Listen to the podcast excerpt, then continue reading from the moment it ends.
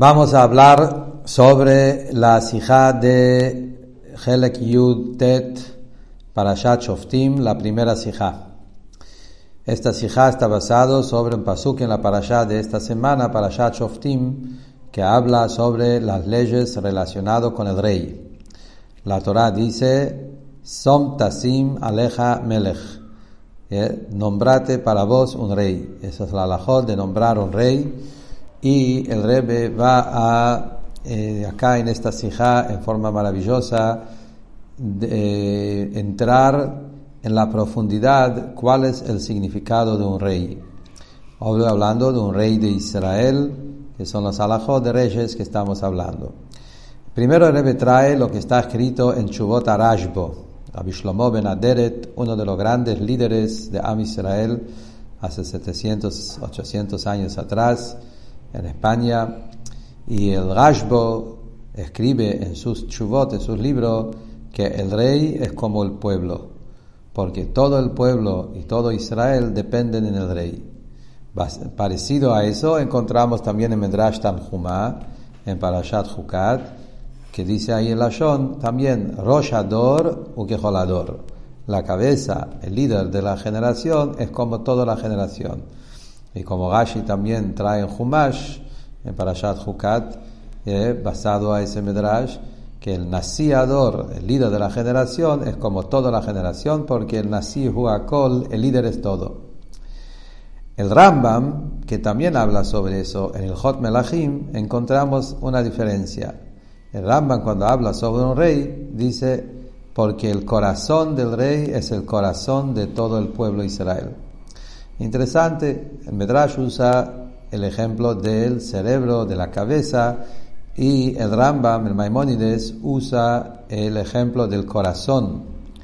Aparentemente, si miramos en términos simples, el motivo por qué decimos que el rey es el corazón del pueblo, por cuanto que toda la vitalidad del cuerpo depende del corazón, como es sabido, que el corazón es la energía vital de todo el cuerpo, lo mismo también el rey, toda la vitalidad del pueblo, en términos espirituales, todo depende del rey, por eso también se llama el corazón del pueblo. Es verdad que acá viene la pregunta, la pregunta que el rey hace acá es una pregunta muy simple. Es verdad que la vitalidad del cuerpo depende en el corazón, pero el manejo del cuerpo depende en el cerebro. ¿Quién es el que guía dónde hay que, moverse y cómo hay que moverse y cuáles son los movimientos, quién es el guía de todo el cuerpo, esto es el cerebro. Entonces, la pregunta es, por eso vemos que también la Gemara, el Metrashim, en diferentes lugares, Zohar, cuando habla sobre el cerebro, dice que el cerebro es el rey del cuerpo, es el rey de todos los eh, miembros, todos los órganos, eh, como Rebe trae diferentes mamarejas al. Rebe trae en las notas también que he sabido que la palabra Melech, el rey en hebreo, Melech, tiene tres letras, Mem, Lamed, Hav. Esos tres letras es Moach, Lev, Kaved, cerebro, corazón y hígado.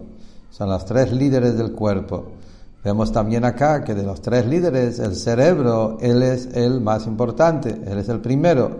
Entonces, ¿por qué entonces eh, cuando hablamos sobre el manejo del pueblo, eh, que él es el pueblo, es el que maneja con, el, rey es el que maneja con todo el pueblo, él es el que lo lleva, lo trae, como un pastor que maneja con su rebaño, ¿por qué el Maimónides, el Rambam, eligió justamente el ejemplo del corazón y no el ejemplo del cerebro, cabeza, como encontramos en otros Medrashim?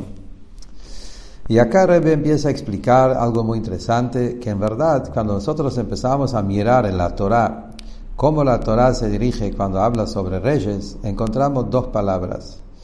La palabra Melech, que la traducción literal es rey, pero también encontramos una palabra Nasi. Nasi también es un rey. Asher Nasi Ejetai Parashat Vaikra, y ahí los Medrashim, todos la Mishnah y los Medrashim sobre este pasuk, dicen que quien es Nasi, líder, es el rey. Y como el Medrash ahí dice, ¿por qué el líder se llama Nasi? Alzado, elevado, porque Él es el más alto, el más grande en el pueblo, no hay nadie arriba de Él, son, sino Akadosh Baruch es el único que está arriba del rey. Así, así está traído en la Gemara, en el Medrash.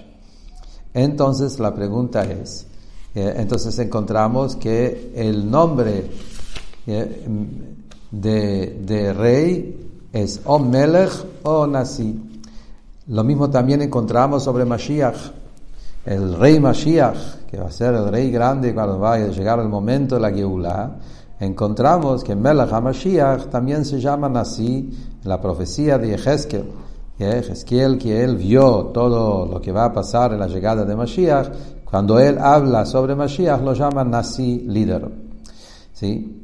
Pero si entramos en los detalles y empezamos a investigar, encontramos que la palabra Melech es una palabra mucho más eh, fuerte, mucho más central sobre un rey.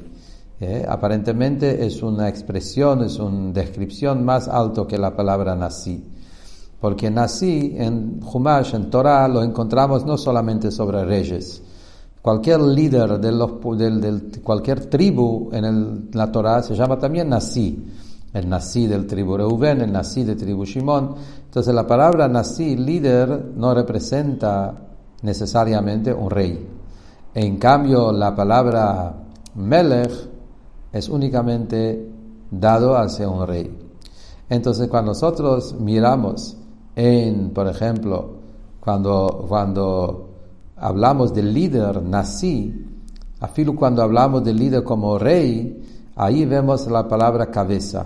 Como dijimos antes de Rashi y el Medrash, que ellos hablan sobre el tema que el líder, el rey, él es la cabeza del pueblo, usan la palabra nací. Naciador es el roshador. El nací de la generación, el líder de la generación, él es la cabeza de la generación. ¿Eh? Y no la palabra corazón. El Rambam, que él habla acá sobre Melech, rey, reyes, justamente usando la palabra Melech y no nací, dice corazón.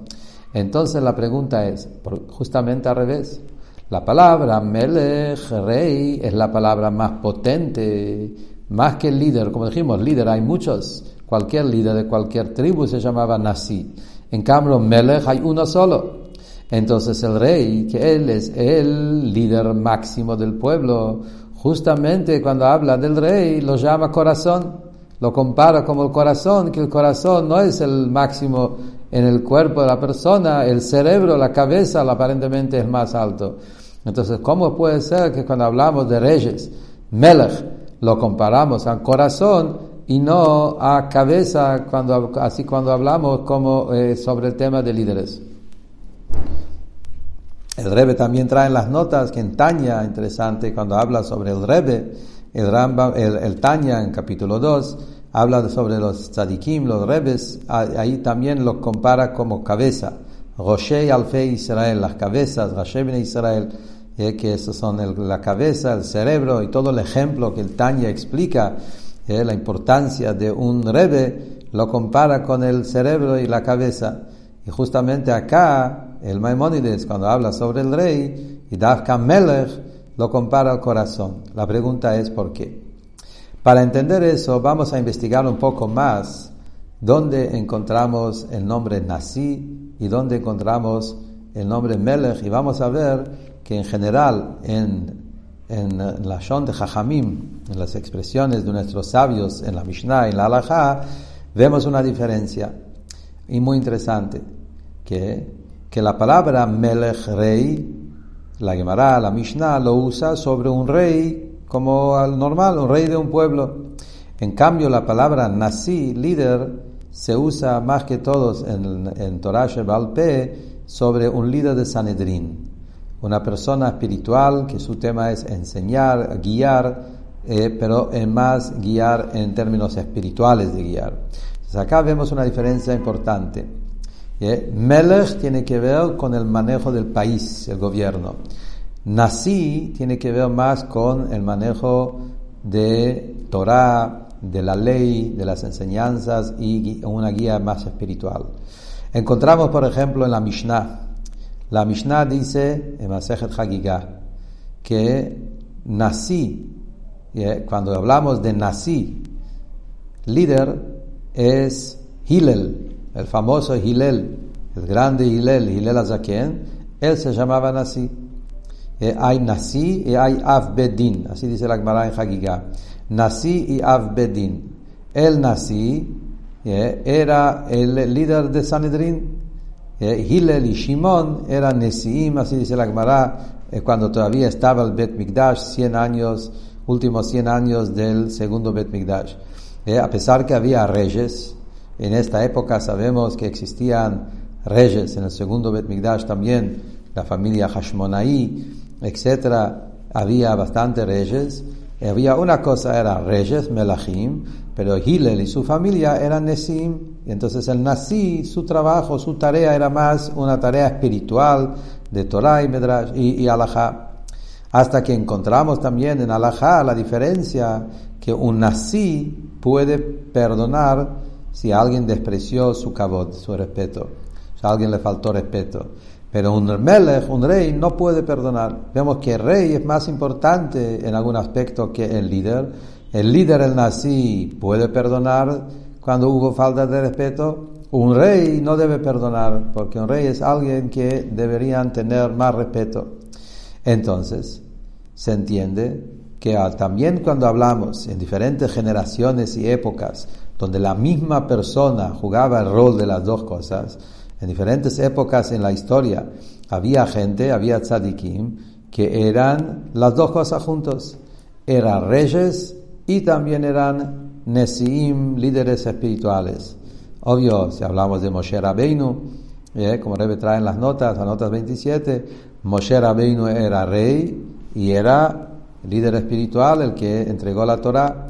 Hillel eh, Azaken, Rabbi Yohanan Ben Zakai, Rabbi Akiva, diferentes personas que vemos en la Gemara que dice que por un lado enseñaron Torah, pero otro lado también eran, estaban encargados a ocuparse a las necesidades materiales del pueblo. Entonces había gente en la historia de Am Israel que eran Melachim y Nesim, reyes que se ocuparon en el material del pueblo y a la vez también eh, Nesim que se ocupaban en la enseñanza espiritual de la ley de la Torah. Ahí también, en misma persona, cuando lo llaman Melech, llaman así, la parte espiritual es Nasi, la parte más, digamos, político o manejo de social, etcétera, se llama Melech. ¿Cuál es la diferencia entre un Melech y un Nasi? Entonces, encontramos dos diferencias. Diferencia número uno, como estamos diciendo acá, que el rey, su tema es eh, llevar las guerras, hacer justicia, temas que tienen que ver con eh, la justicia del país, del gobierno. Eh, como dice la Torah, él les saca, los lleva, pero todo lo que tiene que ver con la parte más, digamos, político, poder, social, el manejo del país, pero no enseñanzas de Torah y de Alajá. Hasta más, la Alajá dice que un rey no puede ser un juez. Al pie Alajá, un rey no puede ser también parte de Sanedrín. ¿Eh? Afilu Malchei Bet David. Dice la Alajá que ellos pueden juzgar, pero no pueden estar, tomar parte de Sanedrín. Así es la.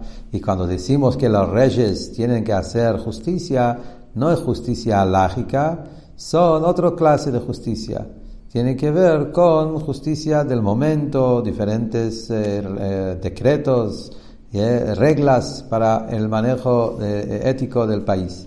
Pero temas alágicas lo tenían que ellos mismos entregarlo a los Sanedrín. Esto es Melech, un rey. En cambio, un así, un líder que se llama así, justamente son los que son los Jajamim. Y él es el principal, es la cabeza de los Sanedrín, la cabeza de los Jajamim. Como dice el Maimónides en los Alajot de Melachim, que el Rosh Sanedrín era la persona, eh, perdón, el Rambam en el Jot Sanedrín, habla que el, más grande en sabiduría de todo el Sanedrín, él era el líder de los Sanedrín, se llamaba Rosh Yeshiva, y también lo llamaban Nasi, como dice el Rambam, eso era Nasi, y él estaba abajo de Moshe Rabbeinu, recibiendo, enseñando la Torah, y ellos son los pilares de las enseñanzas de la ley, de la Torah, de la Alajá para todo, para todo el mundo, para todo el pueblo. Entonces, Moshe Rabbeinu, cuando hablamos sobre Moshe, Moshe Rabbeinu tenía esa cualidad especial que juntaba las dos cosas. ¿eh? Que aparte que Moshe era el nací, el, la cabeza de Sanedrín, que él entregó la Torah, Moshe Rabbeinu se considera también el pastor del pueblo, el rey del pueblo, que él se ocupaba de todas las necesidades del pueblo. Hasta acá es una diferencia. El rey tiene que ver más con temas materiales del pueblo y el líder, el tiene que ver con la parte espiritual, la Torah y la alajá y las enseñanzas. Otras diferencias, otra segunda diferencia que encontramos en la diferencia entre un melech, un rey, y un nací, un líder. El rey, según la ley, todas sus necesidades tienen que venir a través del pueblo. Como dice el Rambam, la alajá, que el rey lleva todo lo que necesita del pueblo ¿eh? todas las cosas, su material, sus cosas, sus gentes, sus ministros ¿eh? y sus, eh, sus soldados y sus choferes y los, que, los, carreteros y, etcétera, gente que, que, sus campos y los frutos y llevaba también impuestos. Todas las cosas el rey lo recibía a través del pueblo. En cambio, un así, que era un líder de Jochma, de Torah, no encontramos esa hincapié, no encontramos esa importancia que tiene que ser de esa forma. ¿sí? Él recibe también su sueldo, algo fijo que le tienen que dar para Nasá para que él pueda ocuparse, enseñar. Pero no encontramos ese tema como hablamos sobre reyes, que en todos los aspectos estaban real, eh, recibieron todo, todo, todas sus cosas solamente a través del pueblo y no tenían su propio negocio, su propio parasá. El nací no encontramos esa hincapié, en un rey sí. ¿Cuál es la explicación de eso?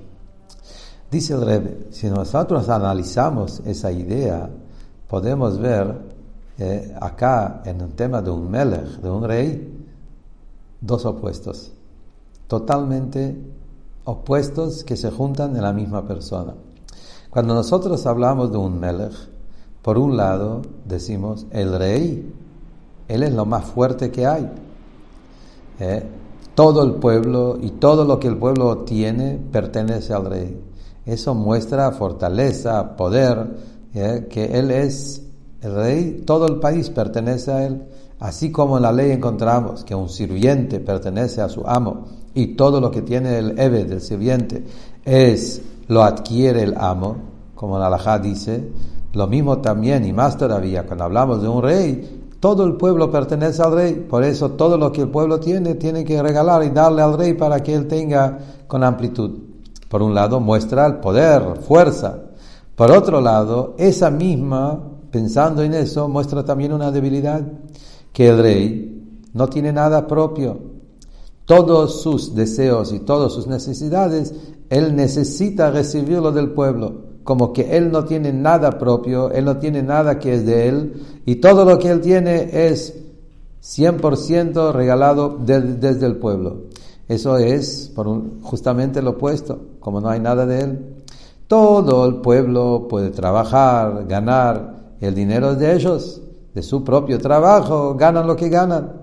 ¿eh? afilo a una persona, como dijimos, un líder o cualquier rabo, una persona que tiene un trabajo material o espiritual, tiene también su negocio y gana de eso. El rey no tiene nada de él. Todo lo que él tiene es como un receptor que recibe todo el pueblo. La máxima fortaleza y la máxima eh, dependencia en el pueblo. ¿Cuál es la explicación de eso? Dice justamente eso mismo es la definición de un rey. Eh, un rey, siendo un rey, que el rey es el que toda su existencia es el pueblo, como el Rebbe también trae lo que famoso dicho nuestros sabios, Ein Melech Bloam, un rey depende del pueblo. Si no hay pueblo, no hay rey. Toda la existencia del rey es la existencia del pueblo. Él depende 100% en el pueblo. Por eso mismo, él tiene todo su poder basado al pueblo, por eso no tiene nada propio, todo lo que él tiene lo recibe directamente del pueblo. Eso es una de las explicaciones, se trae en las notas lo que está escrito en el Zohar, que el, el rey, la realeza, el reinado, se compara a la luna. Así como la luna no tiene luz propia, lo mismo también el rey no tiene nada propio. En este caso, en el ejemplo que hablamos, que el rey no tiene nada propio, recibe todo desde el pueblo. Entonces, basado a eso, ahora sí, entendiendo cuál es la función, la tarea del Melech, Dafka el rey Melech, podemos entender por qué el Maimónides eligió el corazón como un ejemplo para explicar que un rey es como el corazón del pueblo. Cuando nosotros empezamos a analizar corazón, comparándolo con el cerebro, vamos a ver que es justamente la idea de un rey, el corazón en comparación al, cerebro. Encontramos dos diferencias generales entre el corazón y el cerebro. Hay más, pero de los más importantes son dos. Uno es el corazón tiene un movimiento constante no para de moverse. Todo el tiempo se llama en Hasidut Ratzov El corazón corre, corre, corre para atrás, para adelante, corre, eh, va, se expande y de vuelta se, se contiene. Tiene todo el tiempo esos dos movimientos contradictorios y todo el tiempo corre, corre, corre, no para de moverse. El cerebro, al contrario, el cerebro no se mueve, es quieto y está constantemente con una tranquilidad enorme. Él manda y Ashpa guía todo el cuerpo, pero el cerebro en sí mismo es totalmente tranquilo, con calmo y el opuesto del corazón en ese aspecto. Eso es una diferencia. Otra diferencia que encontramos entre el corazón y el cerebro, el corazón se considera el órgano más frágil y más débil de todo, de todo el cuerpo, más frágil que el cerebro todavía como dice el Zohar, que el corazón es el órgano más eh, suave y más débil de todos los órganos del cuerpo. ¿Por qué es así? Dice el Rebbe, podemos decir que las dos diferencias dependen uno del otro. Justamente el corazón, ¿por qué el corazón es el más débil y más frágil de todos los órganos del cuerpo? Justamente porque el corazón toda su existencia es los órganos del cuerpo, todo su rol, toda su tarea es constantemente transmitir vitalidad, está todo el tiempo corriendo, entrando y saliendo, haciendo los dos movimientos de Ratzov para darle vida y energía al cuerpo.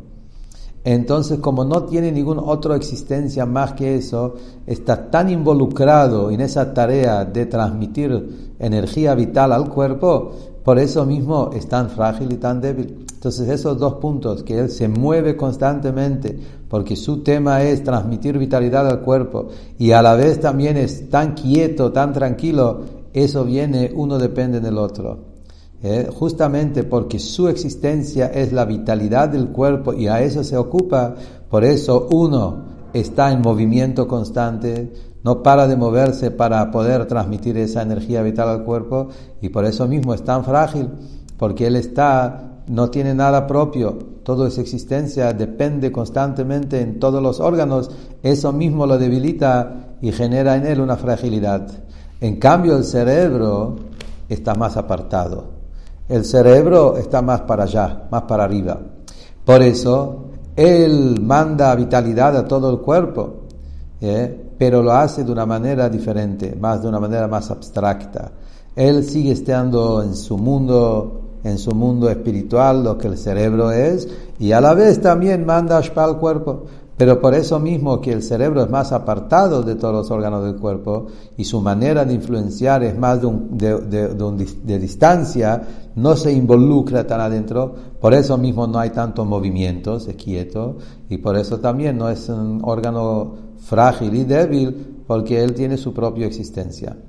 Con eso podemos entender lo que hablamos acá, el tema por qué el Melech, justamente rey, lo comparamos a corazón. Porque esos puntos que hablamos en el corazón justamente son los puntos principales de un rey. Como dijimos, El rey es una persona que no puede estar quieto. El rey no es una persona que vive en un mundo apartado del pueblo. Un rey verdadero, un melech, es esa persona que está constantemente entregado en forma total al pueblo. Está tan involucrado en la vida del pueblo, lo lleva, lo trae, se ocupa de sus necesidades, de todo, cualquier detalle, lo que ellos necesitan. Y eso es el verdadero rey, es el servidor del pueblo. Como Rebe trae en, los, eh, en las notas, ¿sí? que el rey es como en verdad el rey se considera como el esclavo del pueblo en algunos eh, Medrashim y, y Hazal. Es como si fuera que él, todo su tema es, le importa cada movimiento y cada necesidad que el cuerpo necesita. Y por eso mismo el rey tiene una fragilidad. ¿Eh? por cuanto que él depende tanto en el pueblo y él está tan incorporado, tan involucrado en lo que pasa con cada uno del pueblo, por eso mismo el rey es el receptor del pueblo. Él necesita recibir todo lo que él tiene a través del pueblo porque él depende del pueblo. En cambio, el nací, él es en un nivel más apartado, es otra manera de manejo. Él manda la Torah, enseña, pero no es en ese nivel de involucrarse, no lo tiene de la manera como lo tiene el rey. Si entramos, dice el Rebbe, seguir adelante, tomamos esa idea, la diferencia entre un rey y un líder, y la diferencia entre el cerebro y el corazón, podemos ir un paso más y entender que esa diferencia también es la diferencia entre lo que Hasidut habla mucho entre el intelecto y las emociones, Segel y Midot. El cerebro es el lugar del intelecto. El corazón, el corazón es el lugar, el centro de las emociones, eh, de las cualidades emocionales que tiene la persona. ¿Cuál es la diferencia entre el intelecto y, la, y, la, y, la, emoción? Es la misma idea que hablamos recién, la diferencia entre el cerebro y el corazón. El tema del intelecto, la mente, está para entender para entender algo, uno no puede estar involucrado en forma emocional.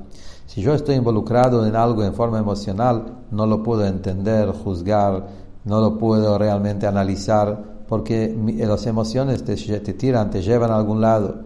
Para entender algo de una manera realmente profundo y real y verdadero, uno necesita estar en esa distancia, cerebro, para arriba, frío, necesito entender, no puedo mezclar en eso, entender ninguna emoción, porque emoción es egoísmo, emoción es como yo quiero, que a mí me gusta, ya la persona está como si fuera eh, algo como parecido a la coima, algo que como que hay intereses propias, y ahí la persona ya no lo va a entender en forma correcta y puro. Entonces, la mente, la parte intelectual del ser humano es exactamente como el cerebro. Es apartado, es distanciado y ahí puede realmente analizar las cosas de un lugar eh, objetivo. En cambio, las cualidades emocionales es el opuesto.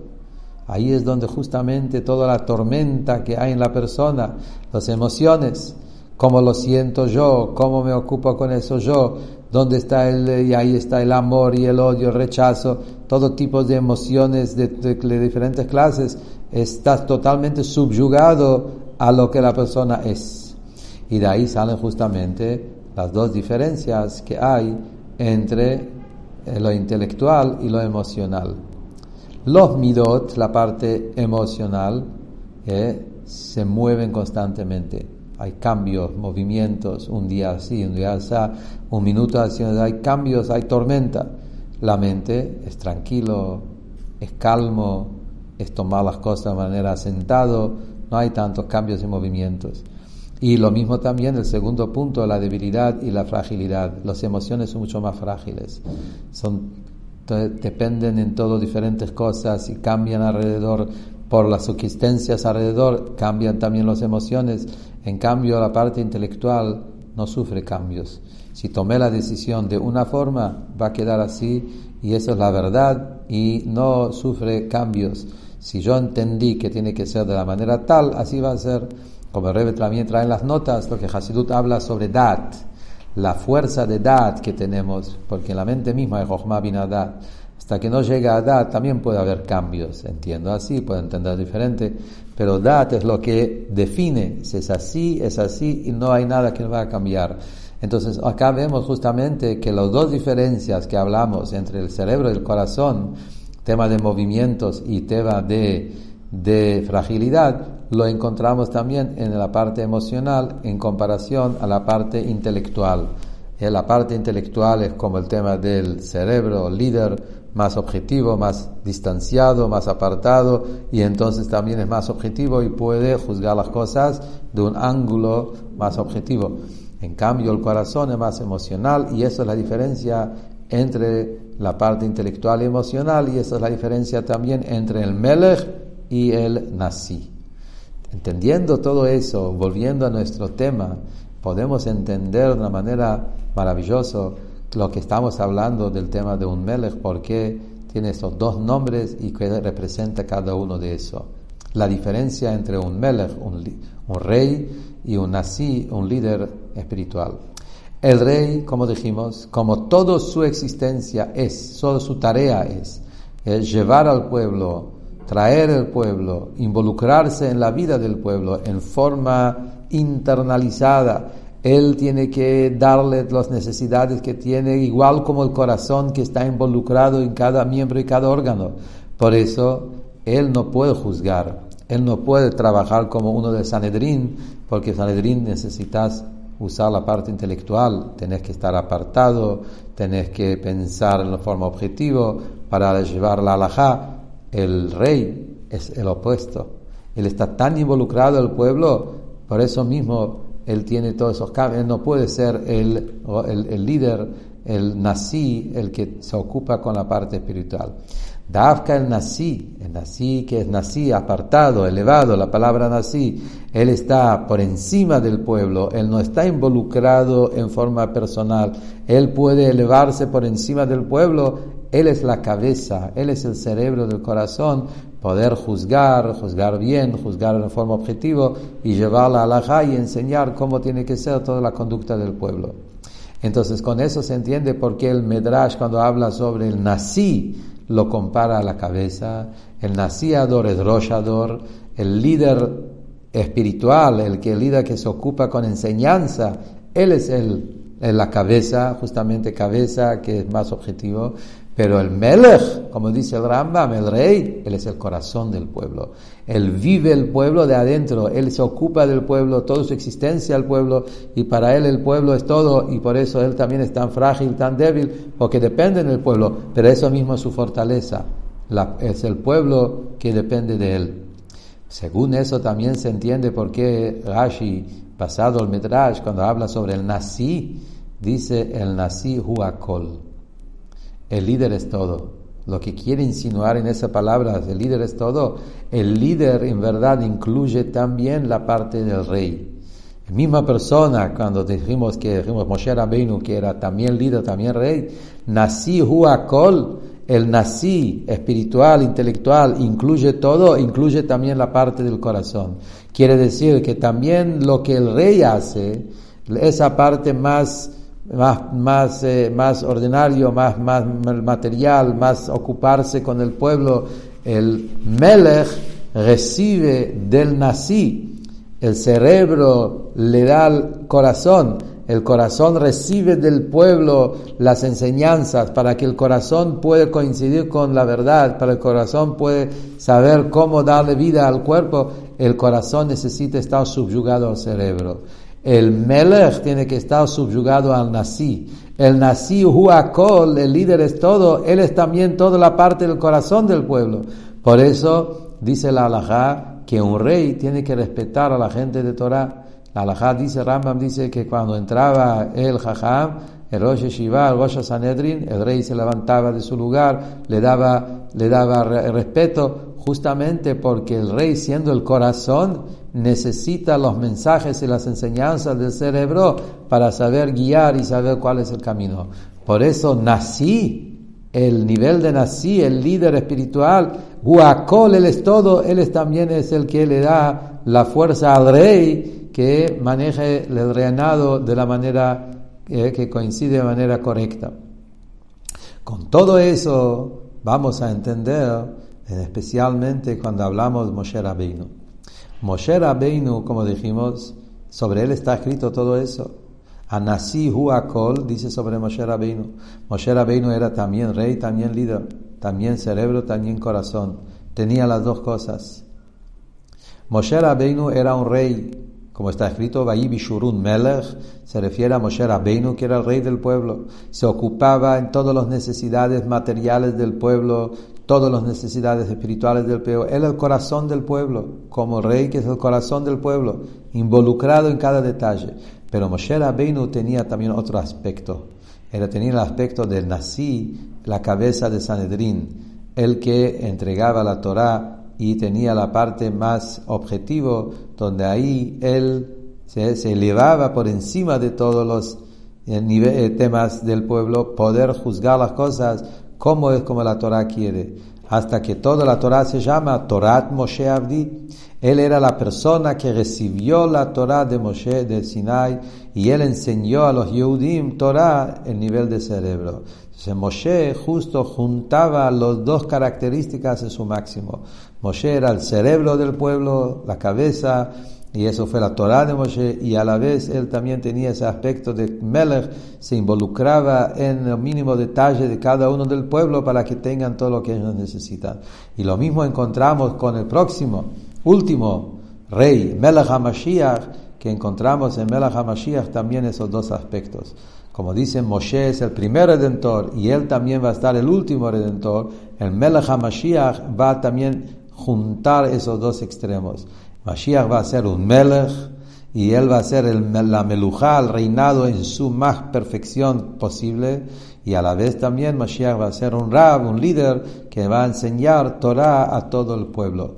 Entonces esto es cuando la parashat dice Som Tasim Aleja Melech, el verdadero Melech que estamos esperando es el Melech HaMashiach que va a tener las dos cosas, él va a ser la cabeza del pueblo, el corazón del pueblo, que venga la Megillah lo más pronto posible como Sheikh Tzidkenu.